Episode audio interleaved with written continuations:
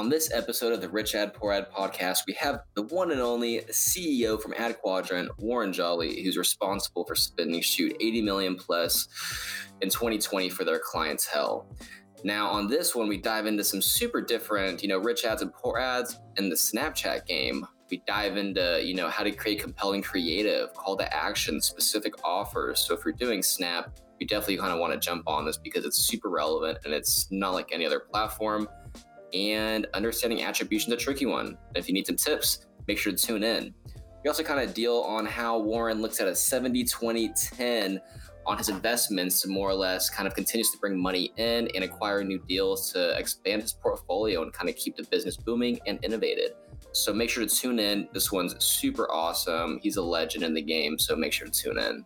Um, this brand was able to do a tremendous amount of revenue because of a the price point B, the demographic that they really appeal to, which is that younger women cohort, and C, the investments that they've made into uh, post click or landing page and site experiences to be really fast and really focused on um, fewer steps in the funnel to actually drive the purchase. And that's really, really important on Snap.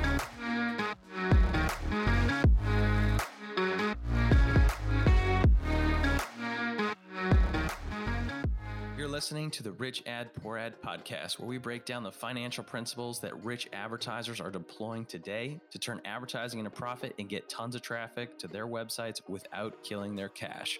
These advertisers, agencies, affiliates, brands are responsible for managing over a billion dollars a year in ad spend. You'll hear about what's working for them today, their rich ads, and we'll roast their epic failures and crappy ads on the internet with poor ads. Let's get into it. Welcome to another episode of the Rich Ad Poor Ad podcast. This is your host, Zach Johnson. I'm with Mr. Dylan Carpenter. Dylan, are you excited to talk paid media? Yeah, man, especially Snap. Yeah, we haven't had many Snapchat, you know, individuals on, so this should be a super good one. Yes, yes. Well, today is a, a legend in the world of of paid media. Originally, got his start in in the affiliate marketing world and now runs an agency for almost the last seven years called ad quadrant out of la these guys are going to manage upwards of $80 million in media spend this year. And i know that today's guest is an absolute expert when it comes to attribution and tracking. And uh, we're going to dive into some of the trends on how to stay on top of that over over this next year. So Dylan, you ready to uh ready to get into it? Yeah, man. The hype is real. the hype is real. Yeah. So today's guest to work with some pretty pretty big brands as well in their agency over at, at Quadrant. Obviously, uh, most of you listeners probably know uh, the brand Snow. We've had Josh on the podcast. Uh, they've also worked with General Assembly, Fashion Nova, mm. Untuckit, and uh, Budget Blinds, and some other pretty big spenders. And uh, yeah, I'm, I'm, excited to have on the show Warren Jolly. Thanks for being here, man. Zach and Dylan, thanks for having me. Yes, sir. So tell everybody a little bit about what you're up to these days and uh, and, and what you're rocking over at uh, Ad Quadrant going into Q4. Yeah, we're trying to solve and crack the code on attribution for the entire world. Uh, no, that, that, that, that, would be nice. Uh, we're we're really you know a paid media house that focuses on growth and strategy, and strategy being the underscore of everything that we do. You know, our belief is that performance marketing and paid media is just heavily commoditized. You know, Facebook, Google, etc., is making it super easy for marketers to place ads, but they don't help you solve through the deep challenges in terms of really understanding the effectiveness of that what that platform is is is doing holistically to your brand how to think about creative on a per platform basis and really be be great at, at kind of solving that storytelling challenge for users that are viewing your brand for the first time or potentially the 10th time. And so we spend a lot of our time thinking about how to tie all these pieces together for brands that are looking to achieve kind of hyper growth uh, and and and for us that's you know three to 10x growth over the next two to three years. And brands that are able to achieve that are really at the cutting edge of not just testing but thinking about these challenges in a more meaningful, deep way. So that's kind of what, where we come in. And for me personally, I'm also an investor. So I partner with early stage companies uh, directly and through a fund to help them um, not only get access to capital, but again, kind of make sure that capital is being deployed in the most effective manner to drive that try to that type of growth trajectory that I highlighted earlier. That's awesome. So is this the uh, Unlock Venture Partners? I'm, I'm, looking at your LinkedIn profile yeah. Tell us about Yeah, that, that, that's one of them. So Unlock is, um, uh, you know, the investing thesis is really focused only on companies that are based in Seattle and LA. And that really has to do with just, you know, where where we see the opportunities. Uh, obviously, every investor, every venture capital firm is focused on Silicon Valley, and it's very, you know, uber competitive there but there's great companies coming out of LA and Seattle that um, you know the Kleiner Perkins of the world and, and the Bessemer Ventures don't really focus on. So um, that combined with where everybody is focused from a partner perspective geographically gives us access to some really interesting um, businesses. And so we've invested in companies like Dolly, which is sort of the on-demand um, resource for moving. Uh, we've invested in a company called Fight Camp, which is the Peloton for boxing. So there's really a host of interesting uh, direct-to-consumer businesses and brands that we've been able to you know very fortunate enough to partner with um, via Unlock. Yeah, it looks like you invested in Bolt. That's that's pretty awesome. Yeah, yeah. Bolt is uh, Bolt's an you know amazing business, really bringing kind of that Shopify payments uh, ubiquity to all all e-commerce retailers. So making the process of checking out as a consumer really frictionless, irrespective of what um, CRM or shopping cart solution they're using. So it's it's you know we've seen really incredible results with retailers like American Eagle and a host of others that have uh, implemented Bolt and seen conversion rates go up drastically. So you're one of the the only agency owners I know that is even remotely participating in some type of a of a venture, right? I think like we had Hawke Media on here, but like their venture arm is like a million dollars. It's like a million, two million dollars. It's like tiny, tiny, tiny uh, um, venture arm. What made you one want to get into that space? Um, most people lose money in that world, and uh, yeah, like how, how did that all happen for you? Yeah, so so candidly, you know, we started Ad Quadrant by accident. We're not. I'm not an agency pedigree guy, nor is my co-founder. Like that's not what we thrive off of, but we we, we solved it. We, we we started the company to solve the challenges, right, that existed back in 2015 as it related to, you know, figuring out these new channels, getting Facebook to work at scale, et cetera. But as we did that, we, we started to encounter a lot of brands that had great products, um, you know, seasoned leadership, really passionate entrepreneurs, needed help with marketing, but also had that void on the financing side. So for, mm-hmm. for, for me and for us as investors, we have we have this opportunity to not only um, you know kind of deploy capital into what could be a great business, but also be accretive about it. And that's the key, right? If you're able to put money and control the outcome or influence the outcome of that business, that's far more powerful than just being a check writer. So mm-hmm. if we're writing a check into the business and we're making sure their marketing is executed effectively, uh, backed by a really strong team and a good core quality product that's solving a real problem for for users, that that yeah. combination is what we identified as the real opportunity. I don't think and is it aggressive without without the piece around the creativeness. Right. Yeah. Yeah. Now, is it just equity or do you do debt investments as well? Only equity. Only equity. Awesome. Yeah. I love it. Well, cool. So let's get into it. Dylan, take take us through this uh this Rich Ad Poor Ad segment. Yeah, Warren, man. So thank you so much for the slides. You made it so much easier. But as mentioned, y'all, this is our kind of first Rich Ad Snap section, more or less. So, Warren, can you kind of give us a 30,000 foot overview of kind of, you know, how this rich ad impacted, how it performed so well, and kind of what made it work so good? Yeah. So, before I do that, I think it's probably best to talk about kind of the two main main ad units on Snap. You've got story ads and Snap ads. Story ads are in the Discover tile. When you open up Snap and you're looking at like celebrities and influencers, you'll see uh, a bunch of different tiles in the bottom. And then Snap ads are just the interstitials that sit between friends' stories that they post on the platform. So what we're looking at here is a story ad, right? Effectively, there's and by the way, if you guys want, you can um, you can uh, Dylan, if you'd like as well, you can uh, scan that QR code whenever, and you can see the ad itself. This is really a prime example of the effectiveness of UGC, right? If you look at the top ad, that's raw, it's relatable, right? It, it, it lives in the discovery feed. It's got a thumbnail, but you can see that that when a user scrolls over that, they're seeing a they're seeing a girl with acne on her face, right, on the top tile, and they're seeing an after on the bottom. And the nice part about Snap is a lot of people don't know this. They're a lot friendlier with before and afters than Facebook is, other platforms. So you can be really raw with your users if you have a brand that's in the weight loss category or fitness or skincare here in this instance and make that kind of create that raw, relatable experience using your creative. The ad that lost was very sort of polished, right? You've got, um, you know, you, it looks really clean, it looks pleasant, but it's it's just too professional, right? Even showing the product uh, shots of the actual uh, um, the clay the clay mask in this instance, it just did not perform nearly as well uh, as it did having kind of that raw visceral image. Also, copy on Snap, right? You don't have the same canvas that you have on Facebook. So you've got one headline, it's called a discovery headline. And so hitting on the value prop and coming across super confident is really, really key. And so in the in the ad that won, it says clear skin with this 100% money back guarantee.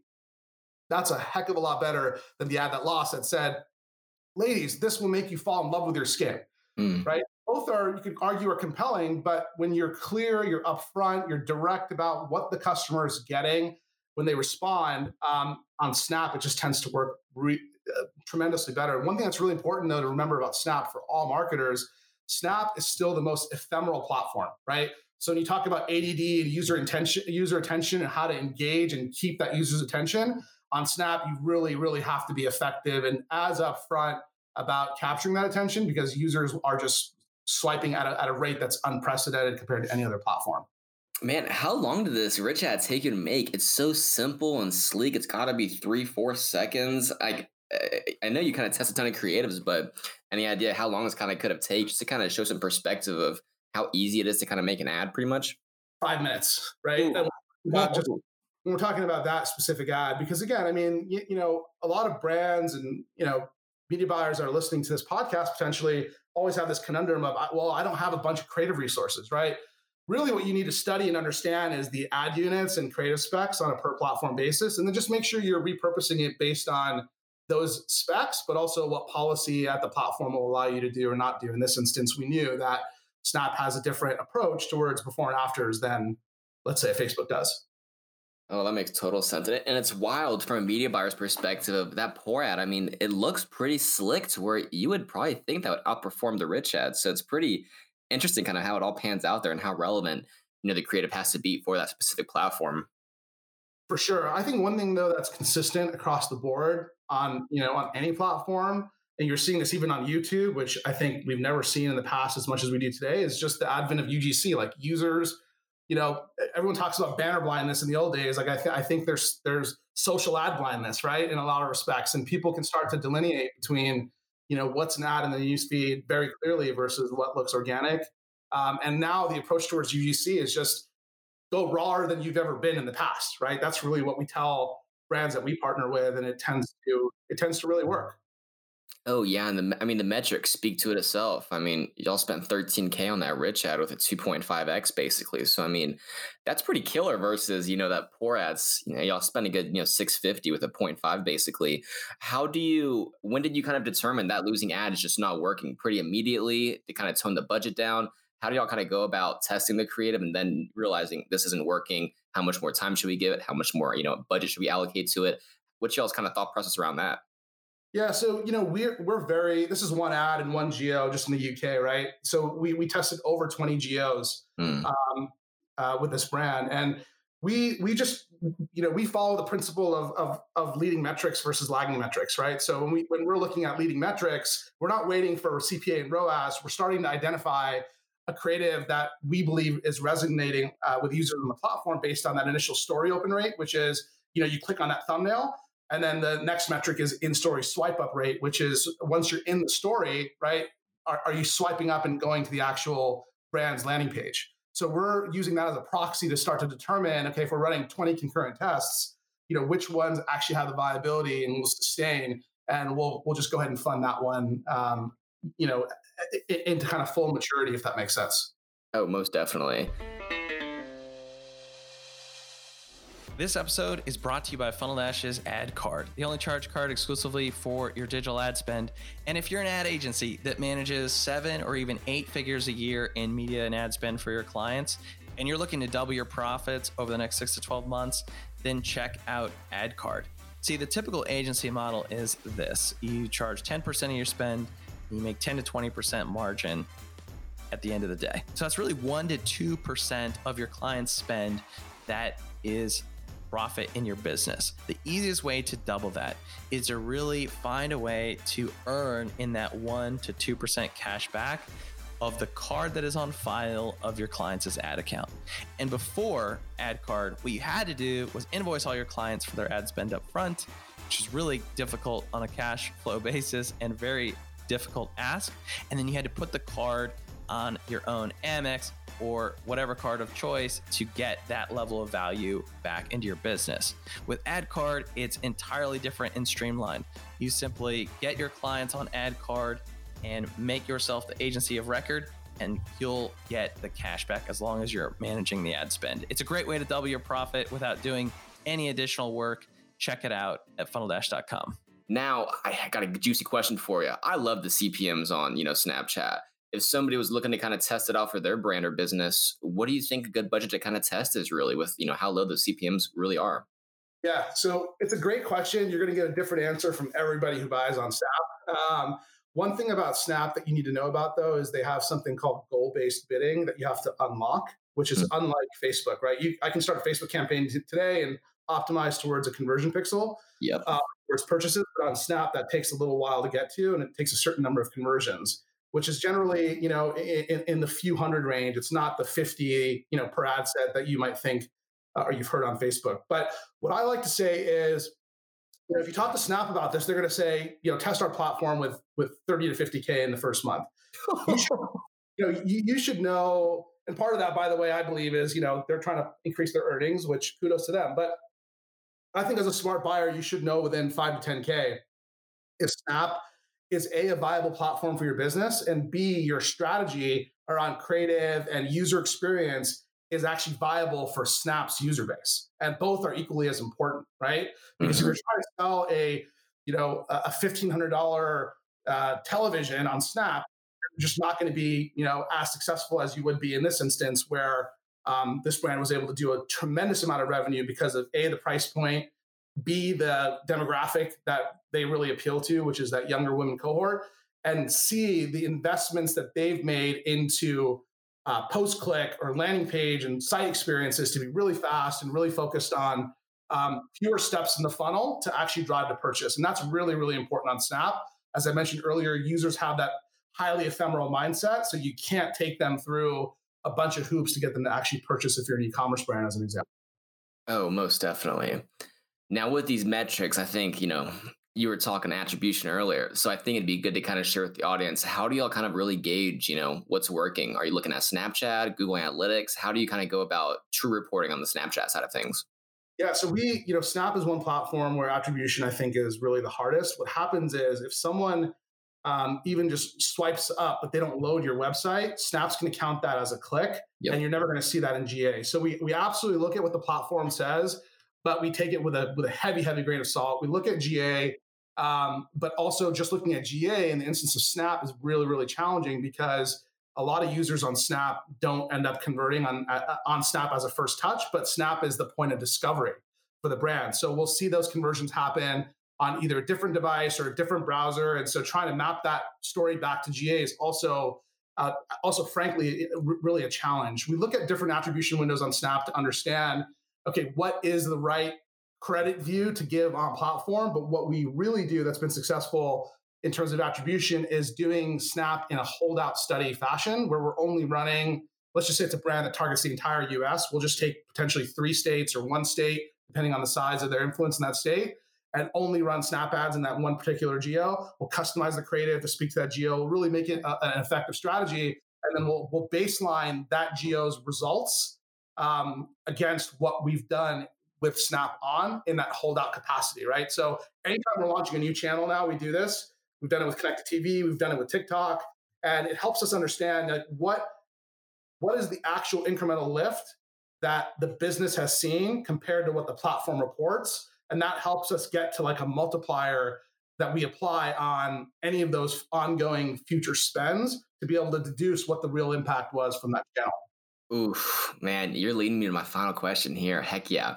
So, man, I just got sidetracked. Oh no. I'm loving this, man. Um, All right, it'll come up to me at some point. Or just got you just got all feeling hot and bothered here. You're just oh. like, oh, attribution. Oh no, I totally got it. So yeah, whenever you kind of launch Snap, you mentioned you kind of look at the growth across, you know, the whole business as a whole. Now, whenever you see, you know, I'm sure you're driving a ton of traffic with Snapchat. Do you ever see, you know, correlations to where you have to ramp up the retargeting on Google or Snap or even Facebook just because you're driving so much traffic with Snapchat and it's be kind of pretty cost effective there?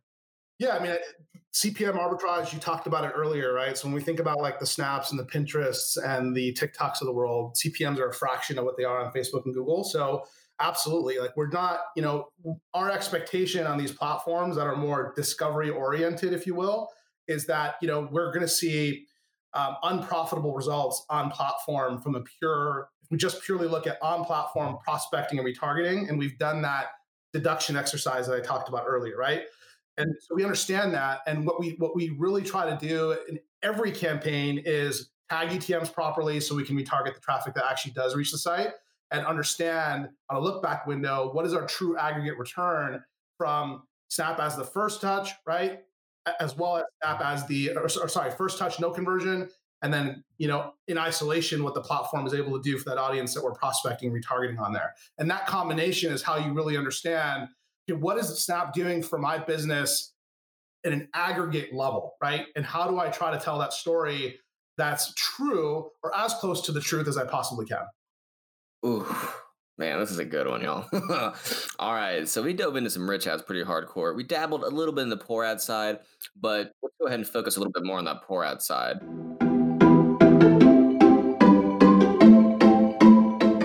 So, I mean, when it comes to the poor ads here, what are some of the common characteristics you're typically seeing? You know, I think again, when you when you really break down Snap and you have this like limited canvas as well as time frame to capture the user's attention, um, anything that seems too polished, anything that seems um, like you, have repurposed an ad from Facebook or from YouTube onto Snap tends to not really work. I mean, if you yourself as a user go through the discovery feed on Snap and you look at you know whatever influencers or celebrities or brands that are marketing there you'll see right there and then that there's the, the images and the creative is really thought provoking or it's kind of gives you that you know what the heck is this type of reaction yep. and so like addressing creative in that capacity which in this poor ad was not done it was more of like a professional photo shoot or professional influencer shoot i think is really number one creating that relatability which is lacking also because you know frankly speaking a girl who has acne doesn't look like this girl that's in the poor ad, right? it's a lot more like the girl in the rich ad. So, you know, people on Snap, especially the younger demographic, are a lot wiser to creative and advertising than the older demographic is. So, you know, making sure that if you're targeting 25 to 35 year old women, that your ads look and speak and feel like them is absolutely paramount. So I would say start with relatability in mind, make sure your imagery is really raw, it's visceral, it's UGC in nature. Um, and you know, again, you can see in this poor ad that both from a from an imagery perspective as well as kind of the the headline, uh, it just really didn't hit the nail on the head to keep users engaged long enough and ultimately manufacture that intent necessary to drive them to purchase. Man, and you would really think that, you know, that 30% off, that sense of urgency would kind of do some wonders, but it goes to show, hey, you got to test to really gauge what works. Yeah, and I think also, you know, uh, one other thing I left out is just have a compelling CTA, right? You're trying to get this high ADD audience to convert. Make sure you drive them towards the action that you're that you're you're actually pr- proposing. Man, that's that's that, that should be a course right there. I'm pumped. well, y'all know what time it is, Zach. It's your favorite time of the whole show. Go ahead and take it away. All right, so let's dive into some financial principles, Warren. I, I think that uh, we've talked through a couple different things before the show, but the way that you think about, you know, managing, um, you know, investing in the new initiatives uh, in your different businesses is very similar to to how a media buyer might actually uh, run an ad account. So I'd love it if you could share uh, how you look at that and how you manage that, and also just how you came up with that, yeah. that principle. So the core of the principle is really, you know, obviously I admire and I think all of us can respect what Jeff Bezos has built with Amazon and, and the fact that he still thinks about Amazon as being, you know, in in that day zero environment, like our first day in business is is, is really helped drive so much of their innovation and change. And when you're trying to bootstrap a business, which I've always done historically, I really haven't raised outside venture capital for companies I've, I've started until very recently. Um, you've got to really be capital efficient and you have to be almost kind of ruthless about about you know saying no to ideas that just are failures right? So you generally start a business and you've got you know an, an, initial way to generate revenue. You sign up every customer under the sun. If you're a services business you just say yes to everybody. That becomes kind of your 70% of what keeps you in business or allows you to sustain. Then you have this 20% window which is really about how do i grow out above and beyond myself right? And and that 20% is creating a moat and defensibility around your business ultimately that's really really important because if you don't have a moat around your business you really don't have something that's defensible. And if any competitor comes in with more capital or a slightly better team, they're going to crush you. So that 20% is about creating the moat and investing in areas that are going to be defensible. And then you have to have this 10% um, that's about hyper growth ideas, really wild, hairy experiments that you constantly, in a disciplined capacity, fund both with time and money. And that once those 10% bear fruit, it goes into that kind of 20% moat and defensibility bucket. And and once they've matured into hey this is actually viable i have more than five customers or whatever it is that'll pay for this it goes into your core 70% and that's how you bootstrap in my opinion or a core principle behind bootstrapping a business from you know zero to eight figures or nine figures in revenue but always maintaining that discipline and not not getting complacent because you know your 70% is going well right and you don't need to worry about competition or you don't need to worry about innovation and so really the idea is it's a 70, 20, 10 rule, and it helps you, you know, kind of out innovate and out compete as it relates to what else is happening in the ecosystem. And guess what? If you're in a category or industry that doesn't have um, innovation pressures or competition, then it's not really a business worth being in in the first place. So mm-hmm. that's kind of how how I think about growing companies and how to think about kind of investing and creating that discipline. Okay, so let's just say I, produce a million dollars a year in profit and you're saying, in terms of, are, we talking about profit here? Are we talking about like, okay, we're going to take 20% of that, invest in an initiative, 10% of that's going to go into, um, you know, crazy experiments? Or are you more just like baking this into how you operate, you know, the businesses you know, fr- from a top line? Because I, I just want to. Yeah, absolutely. That's a great question. Um, it, it really is. I mean, there's you know, businesses tend to start one of two ways, right? You, are either out, you're raising money, and and you have investors, you know, that, that are writing you a check to fund an idea, or you've bootstrapped a company to a certain size. So, first example, it would just be off the balance sheet of what money you've invested, and that would be kind of your your your your core um, approach from from absolute day one. On the second, it's really about taking profit and headcount that you can reallocate, you know, out of that. You, you take that 100% that's initially gotten you in business and start to shrink it down to 70 and think about your allocations that 20 and 10. So if I were to start a business today and I raised money from investors, let's just say I raised $5 million, I would, I would have an initial idea an initial um, value proposition, which is why I got funded in the first place.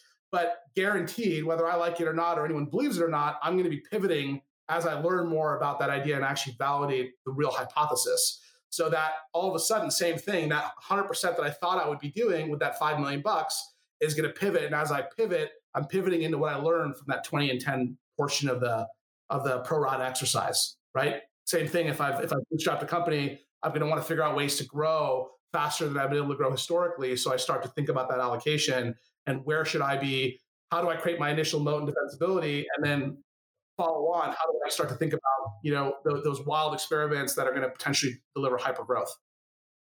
And what have been those for you in in the you know agency business? Like what what has been some of those ten those ten percent uh, you know investments and tests that that have now kind of got rolled into the core seventy percent? Yeah, that's a great question. So um, one of those has been you know building out building out a full creative studio, right? Uh, when we started, again, I don't come from an agency or creative or brand background. That's not that's not my DNA. Um, but but taking that bet early and saying, you know what, we're gonna we're gonna take the lead on creative now brands that we partner with, not expect them to take the lead and provide us with um, you, you, know useful assets. That was one example. Um, our venture into TikTok early on, um, you know, uh, last year was an example of that ten percent where Um, you know, there wasn't really a pixel. Uh, direct response wasn't really kind of a talked about thing. There wasn't an auction, but just saying, you know what, we're going to figure this out because we believe that this platform is here to stay and that there's a really interesting opportunity for brands to diversify there in a, in a unique way um, was a bet that paid off massively for us. So, you, you know, being really aggressive about testing new channels and testing new services internally um, has helped us, you know, innovate and grow and remain remain very profitable, but be able to create value in the ecosystem. And that's really how you're able to do that, right? By by thinking differently and challenging that status quo as as fast and as tremendously as you can. Dude, that is awesome. I love it. I love it. So let's talk about you know what you do as an agency owner. You know, from kind of switching from operator to investor hat for a minute. You how how how do you look at um, getting the most amount of leverage out of your investing activities? Yeah. Um, so for us, it's really interesting, right? I mean, the the the no brainer that we realized is we come across a lot of brands where there's great products, great operators, you know, tenured entrepreneurs. They need help with marketing, but when we really start to unpack the business, what we realize is they've overfunded in certain areas and they're they're they're they're they're sort of over leveraged, right, as a business and as an operator. And so, mar- great marketing alone doesn't solve that problem, but being able to become a partner of theirs, you know, finance help finance the business as well as be a vendor allows us to do a couple of things, right? A, we get to take equity in the business. Um, B, we get to you know charge for services, and C, we get to make sure that the equity that we're taking in the business by investing cash is accretive and we get to sort of mitigate downside and influence upside because writing a check, but we're also helping the business shore up its growth efforts, right? Maybe they're thinking about going into retail or wholesale where they should be 100% D2C, or they have 100% D2C presence, but their marketing and creative and kind of tech stack is really ineffective. And those are relatively easy things for us to fix that could be um, you know, frankly, real force multipliers for the business from both a top line revenue perspective as well as profitability. So we look, we look for businesses where we can be high, highly accretive. And I also don't believe that anyone should invest uh, or write a check into a business that they fundamentally just really don't understand. Because if you don't understand it, you can't be accretive. And oftentimes, if you don't understand it, at some point in that journey with you as an investor, you know something or someone is going to pull the wool over your eyes and by the time you figure it out it might be too late. And i can speak from firsthand experience um, in saying that. So i've really learned to kind of identify ideas that, that that that i get that i believe in that i can be be along for the ride on a bit more than just a silent observer. Mm-hmm. Mm-hmm. i love it man. I love it well, this has been uh, awesome. I, have actually really enjoyed this episode. What do you think, John? Yeah, man. I, want to go test some new Snap stuff after this. yeah. Oh, I love it, man. Well, Warren, this has been an amazing uh, podcast. Really appreciate you sharing about so many different aspects of what you're up to, and really appreciate some of the disciplines that you put in place and how you're managing uh, the business. Tell everybody a little bit about you know what what else you've got going on and how we can support you. Yeah. Um, I'll be at AdWorld, uh, and I think what is it next week now? So talking a little bit more about um, advanced attribution and how you can think about solving some of the challenges if you're a marketer or a brand that's spending money on Facebook and YouTube and Snapchat and really trying to develop an underlying approach towards managing all of this. I'll be chatting a bit about that at AdWorld, so come check out my session. Um, if you want to learn more about what we do at AdQuadrant, just go to adquadrant.com. We've got a bunch of case studies and more information about kind of who we work with and who we service. But other than that, I'm happy to add value, answer any questions. Um, best way to, to, reach me is uh, on Twitter, just at Warren Jolly. Feel free to send me a DM and uh, I'll, I'll get right back to you. Amazing. Well, there you have it. Thank you so much. We'll definitely have you back on the show soon. Cool. Thanks, guys